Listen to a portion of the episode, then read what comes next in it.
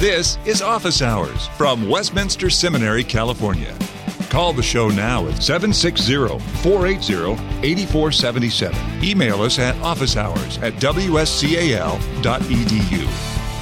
Now, Scott Clark. For some Christians, the Psalter, the 150 Psalms in God's Word, is an appendage to the New Testament. For others, it is a forgotten book.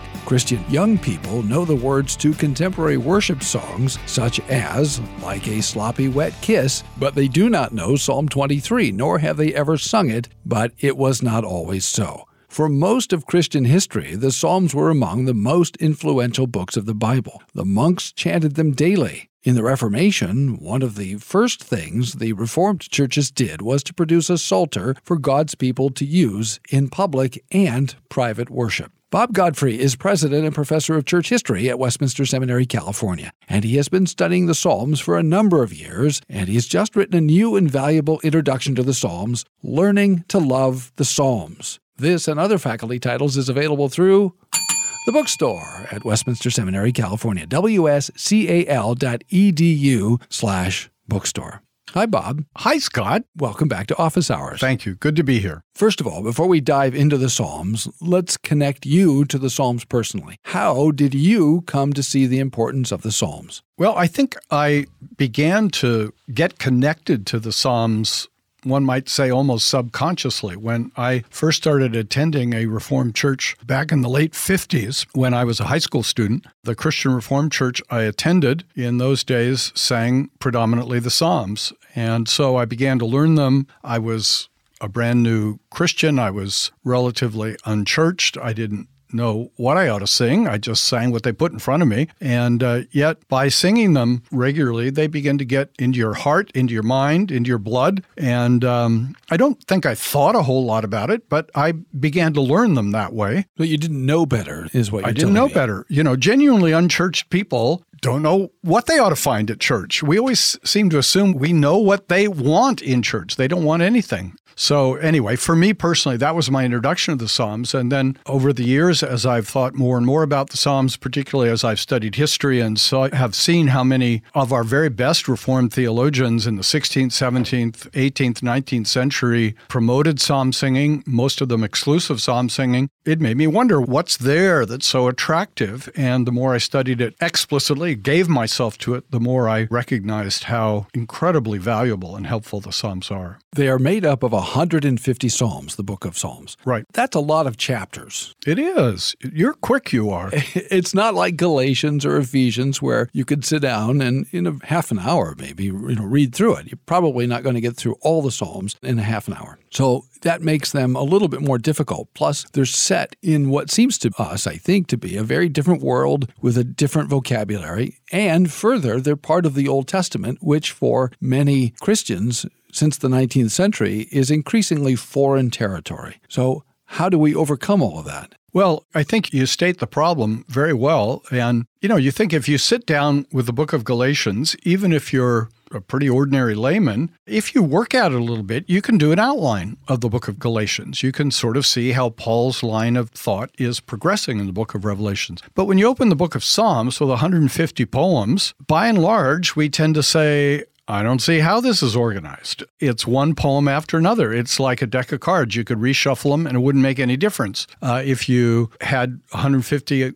Psalms on separate sheets of paper and you threw them up in the air and put them together again, it wouldn't matter the order. And I think that's what most people think. And I think that's why people get frustrated. You read the Psalms devotionally, you find a verse that's really striking, and then a week later you think, oh, I want to find that verse, and you can't find it because there's no outline to help you figure out that kind of sentiment. Where would it be? And you just get frustrated, I think. Or the same thing might appear in five or six different places. Right. And which one was it where I saw that thing that really struck me? Okay, so presumably you're going to tell us that there is, in fact, a structure and order to the Psalms if you know how to see it. I think there is something of a structure and order. I'm not here to say that I'm smart enough to tell you why every psalm is exactly where it is in the Psalter, but I don't think it's a random arrangement at all. I think there's an intentionality to the arrangement, and that's part of what I try to bring out in the book. Because, as you've indicated, there are so many strikes against the Psalter today. Uh, one of them is most Americans today are not trained to read poetry. Most maybe we read a bad poem in a Hallmark card. That's our acquaintance with poetry. And poetry requires a care, a thoughtfulness, a slowing down, a reflection.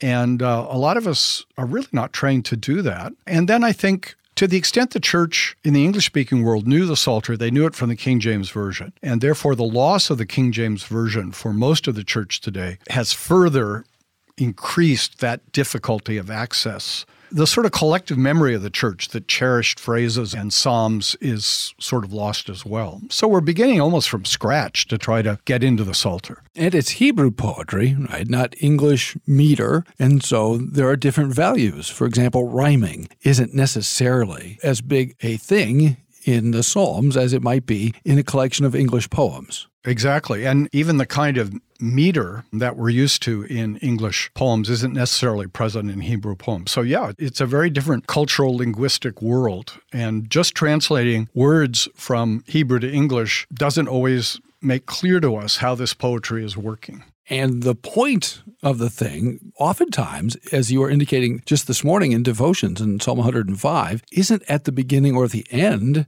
it's actually in the middle. Right, over and over again, the Psalms. Certainly not in every Psalm, but I would say probably in a large majority of the Psalms, the real heart of the message, the real organizing thought of the Psalm is in the center of the Psalm, not at the beginning and the end. You're listening to Office Hours from Westminster Seminary, California. We're talking to Bob Godfrey about his new book, Learning to Love the Psalms. Let's take, for example, Psalm 110. Now, there is arguably a parallel through the whole psalm from verse 1, and then in the second half of the psalm, there's a parallel for all the verses except for verse 4 where you have these two characters, Yahweh speaking to Adoni, and he makes a promise that is not repeated. So, is that a clue to see what's at the center and, and what the psalm is all about? Absolutely. Very often a psalm is constructed so the first verse of the psalm actually echoes in some way with the last verse of the psalm. They're connected. It's not the only way in which the psalm proceeds, but it's one of the factors to look at. And then when you come to the center and see something uniquely stated at the center, that often is what then the whole psalm is revolving around. So when we read that God promises that uh, his son will be a priest forever after the order of Melchizedek, we're really at the very heart of things. And uh,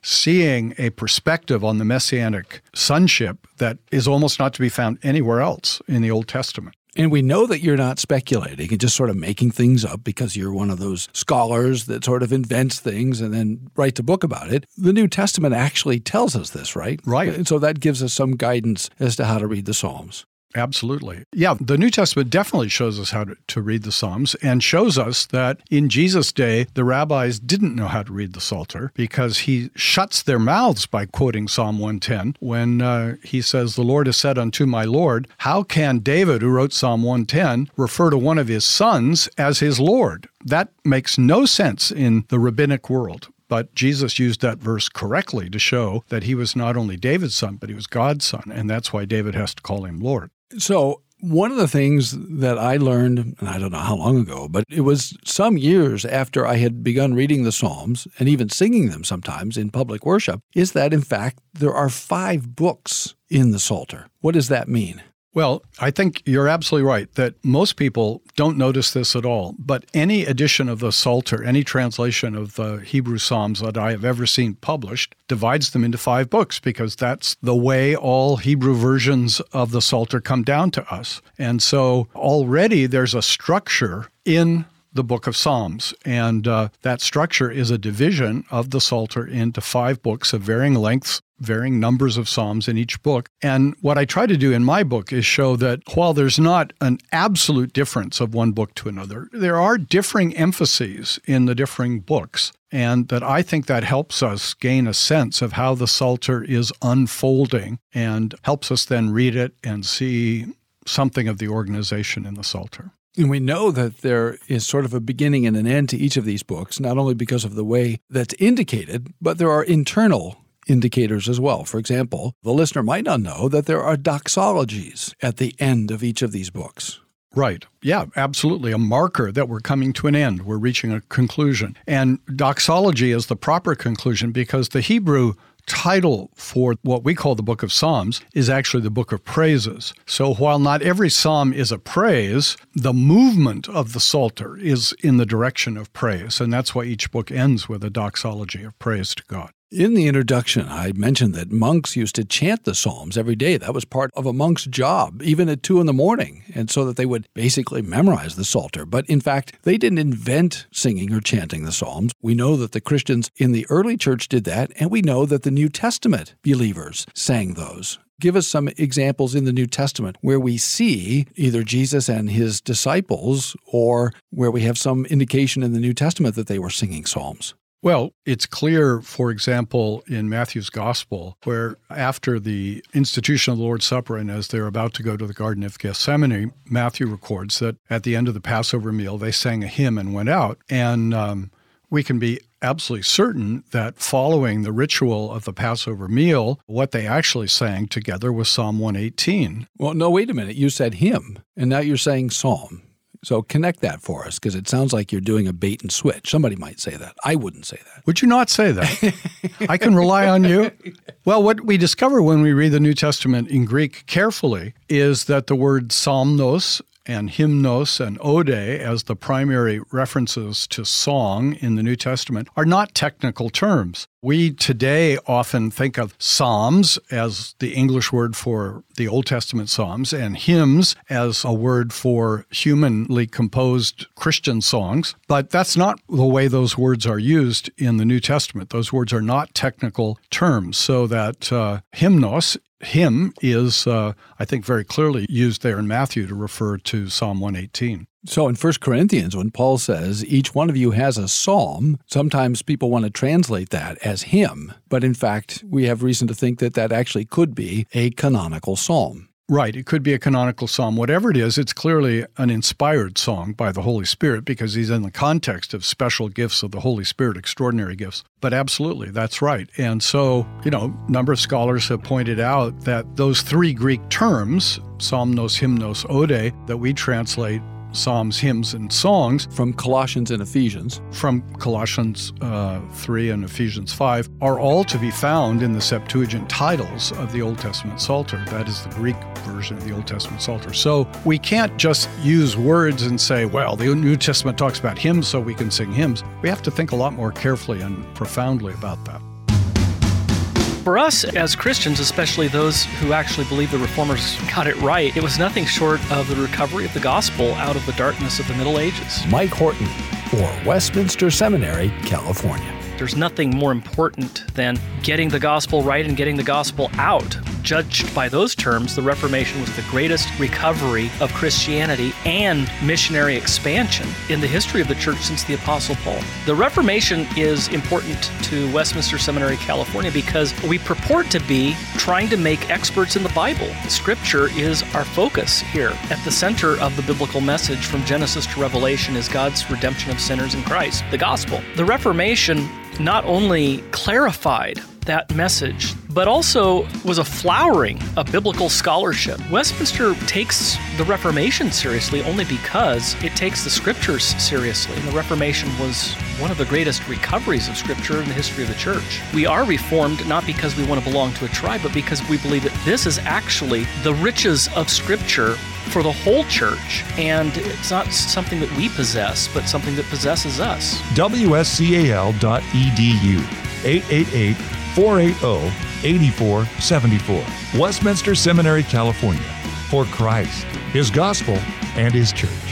So, how did we lose the Psalms? If Jesus and the disciples were singing them, and the early church was singing them, and the medieval church was singing them, and the reformers put together collections, worked really hard to get the Psalms translated into French and to German and English so that we sang them through the 17th century and 18th century, and then for most of the 19th century. Why is it today, here in 2017, that very few people ever actually, even in Presbyterian and Reformed congregations, still sing the Psalms? Well, I think there are probably two primary factors about that. I don't think the churches did a good job maintaining modern sounding translations of the Psalms to good, relevant tunes for the Psalter. So the Psalter, for many Christians, began to sound very antiquated, old fashioned, out of date, difficult. So I think the church bears some of the responsibility for that. And then on the other hand, I think uh, new movements, revivalism, Pentecostalism, produced their own hymnody that was more emotive, and that greater stress on emotion and my experience connected with people at a level that um, was much simpler to connect with than the Psalter was. You have to work some to connect with the Psalter. Although Psalm 23 Psalm 22 uh, is a powerful song to sing. Psalm 16, Psalm 100. I mean, Psalm that's 100. another one that people are more likely to know. Yes, they are powerful, and all of them are not inherently difficult. Some of them are easier than others, but uh, they all have a depth and profundity to them that goes beyond what most contemporary hymnody would offer today. Some folks, even, you know, Presbyterian and Reformed ministers have argued, and one I remember seeing in print not long ago, uh, saying that Christians, because we're in the new covenant, should not sing psalms because they're not appropriate for us anymore. Can you respond to that briefly? Well, I think what's primarily in mind there is um, that there are imprecations in the Psalms. That is, there is a calling down of curses in the Psalms. And some have argued that that is not appropriate to the New Covenant community. I think that's just wrong minded. Obviously, we're not to be individually and personally cursing our neighbors, but that's not what the Psalter does. The Psalter is calling down God's judgment on those who oppose God's work. And uh, not in each individual psalm, but in each, which you might call environment of each psalm, where there's an imprecation, there's always an invitation. The enemies are always invited to repentance, and imprecations only fall on the perseveringly impenitent. And so, you know, if you read Romans uh, 12, you have an imprecation. What is an imprecation? An imprecation is a calling down of a curse, um, that God would curse the enemy. And so this is a kind of psalm. There are this class of psalms that are called imprecatory psalms. Right. And those are the ones that really trouble people because it doesn't feel nice or loving or warm or any of the things that we associate sometimes with being a Christian to say things, especially if we're thinking about our unbelieving neighbors. I don't want to see, you know, infant's head, my neighbor's, you know, newborn dashed against the rock. I can't say that. And you're saying we've missed the point a little bit. We've missed the point. And uh, we've particularly missed that every time we pray, Come quickly, Lord Jesus, we're implicitly praying an imprecation. When Jesus comes again, the day of salvation is over and judgment is visited on the wicked. And if we pray, Come quickly, Lord Jesus, we have to be ready to embrace the judgment he brings with him when he comes. And that's all the Psalms are doing, is asking for a day in which righteous judgment will be visited on the wicked who reject God and opposed his people. So we have to remember the progress of redemption, that the Psalms do come with types and shadows. And so we have to remember those types and shadows and that they've been fulfilled in Christ. Right. So, are the Psalms so typological, so full of types and shadowy, that maybe it's better not to sing them or to add to them or you know, to make it more explicit that we believe in Jesus? Why should we be using types and shadows? Why are you restricting us, Bob? Well, I'm not personally restricting you. I'm trying to figure out what God would have us do. Um, Okay, that's an important point. is it? Yes, right? I think you're right. I think we as Reformed Christians, and I would hope all Christians, uh, want to do in worship what God wants us to do. And so the only way we know that is to study the Bible together and ask what's happening there. I think probably the biggest single objection to the Psalms is that it's not explicitly enough about Christ. And I think, you know, if we were to say that to Luther, Luther would just be mystified at that comment. And Luther says there's no book of the Bible more full of the death and resurrection of Jesus Christ than the Psalms. What did he see that we're not seeing then? What I try to show in my book is that every psalm, in a certain sense, is a psalm in the voice of the king of Israel. And he is speaking for himself and for his people, slightly differently in different psalms. And that king is always Jesus. So the spokesman in the Psalter is always Jesus. And the God we meet in the Psalter is always Jesus. So everywhere is Jesus in the Psalter. And I think becoming sensitized to that will help us. I remember one uh, Free Church of Scotland minister saying, No book of the Bible shows us more of the emotional life of Jesus than the Psalter. And I think that's absolutely right. Well, there's a reason why on the cross our Lord turned to what we know as Psalm 22. Right. Right? That was who he was. He went to what was most familiar, most intimate, and most true of him. Right. And he spoke both for himself and for us when he said, My God, my God, why have you forsaken me? Or, quoting another psalm, I thirst. All of this is embracing what God prepared so that we would understand him we can't understand the cross without the Old Testament. We don't understand sacrifice and substitute without the Old Testament. We don't understand prophet, priest, and king without the Old Testament. And that's why we need to continually have our minds and hearts filled with that.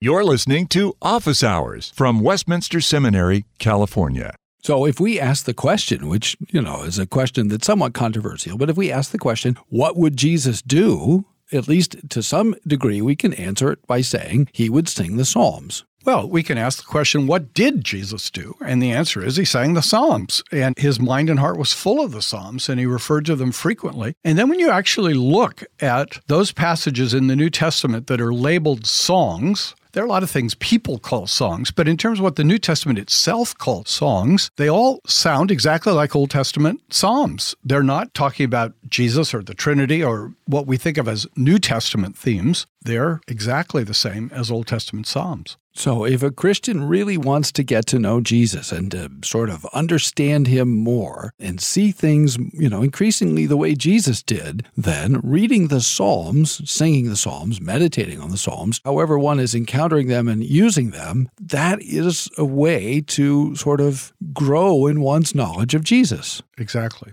Exactly. And that's part of what I try to do in this book is to help people see Jesus more clearly in the Psalter. And the title of the book is Learning to Love the Psalms. We're talking with Bob Godfrey about his brand new book, which is available in the seminary bookstore and in good bookstores everywhere, published by Reformation Trust. So, this leads us to another closely related question, and that is who is the I in the Psalms. Let's say a congregation takes you up on your offer and they buy a batch of psalters and they start singing the Psalms in public worship. They're going to be standing there singing a psalm and they're going to be singing about, I am doing this and I am not like that one over there. How should they think about the I when they're saying that? Who is that I and how do they relate to that? Because that could be a little uncomfortable. Seems like you're announcing your own righteousness. Right. And that I in the first place is always Jesus, I think. And we can enter into it because we're in Jesus and we share in Jesus. Now, one point I try to talk about in the book a little bit is occasionally the I says, I have sinned. And uh, can that be Jesus? And our systematic theology might incline us to say no, because Jesus never sinned. But what Jesus did do was take our sin upon himself. And so he not only takes our sin, but he takes our obligation to confess our sin on himself. And that's what we find in the Psalter as well. Usually, the best place to start with the book is in the beginning. Now, there are some places where that's not the case. I always tell students if they want to understand the Quran, they need to go to the back because if you start at the beginning, it's very complicated and doesn't make a lot of sense. But in the back, there's a little bit of narration. In the beginning of the Psalter, however, it sort of distinguishes between two ways.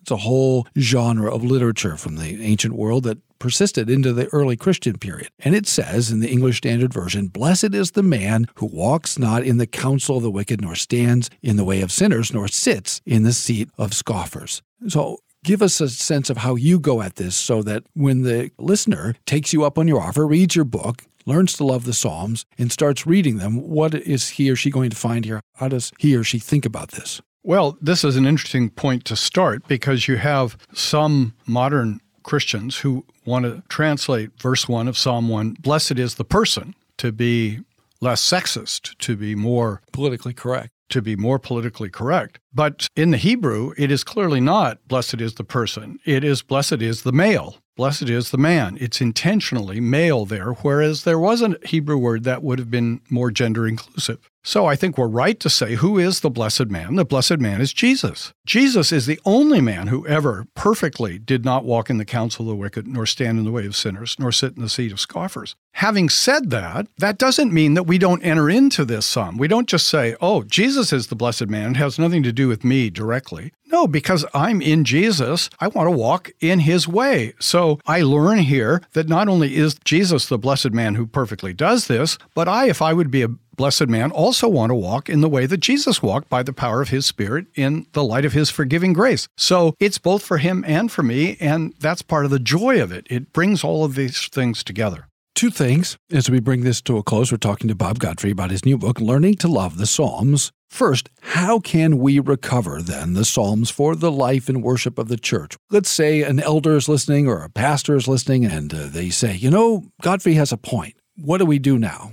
Well, I think we always have to go about change in the life of the church in a pastoral, careful, thoughtful way. We have to find Psalms that are singable, texts that are understandable. Maybe we have to introduce to the service a one or two, three minute introduction to a given psalm to explain people how they ought to be singing it, understanding it maybe it would be good to have. I remember when my kids first went to the Christian school, we had a psalm of the month, and the kids in school would sing the same psalm over and over again for a month so that they really learned it. Maybe we need to do that in church, have a psalm of the month in the church, but introduce people in a way that will help them learn to love the psalms, not uh, sort of just have an avalanche of psalms that would probably lead them to hate the psalms. So we have to proceed pastorally to really introduce people to the joy of knowing the Psalter. How has finally then your meditation on the Psalms, lo these many years, and your singing of them, how has it benefited you personally and your family? Because I know this is something that you've been doing with your family for a long time. I did try for a while to lead my children in singing the Psalms, but when I would try to lift the Psalm, as the old expression was, uh, they would just get hysterical because I was never anywhere close to the tune.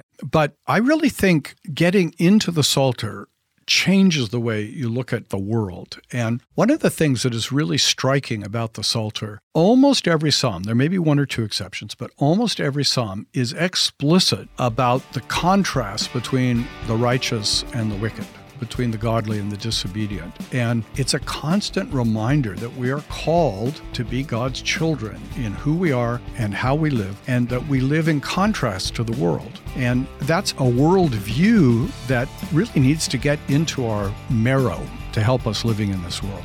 Thanks for listening to Office Hours from Westminster Seminary, California. Don't miss an episode. Subscribe now to Office Hours in iTunes. Find all the shows at wscal.edu slash office hours. Copyright Westminster Seminary, California. All rights reserved.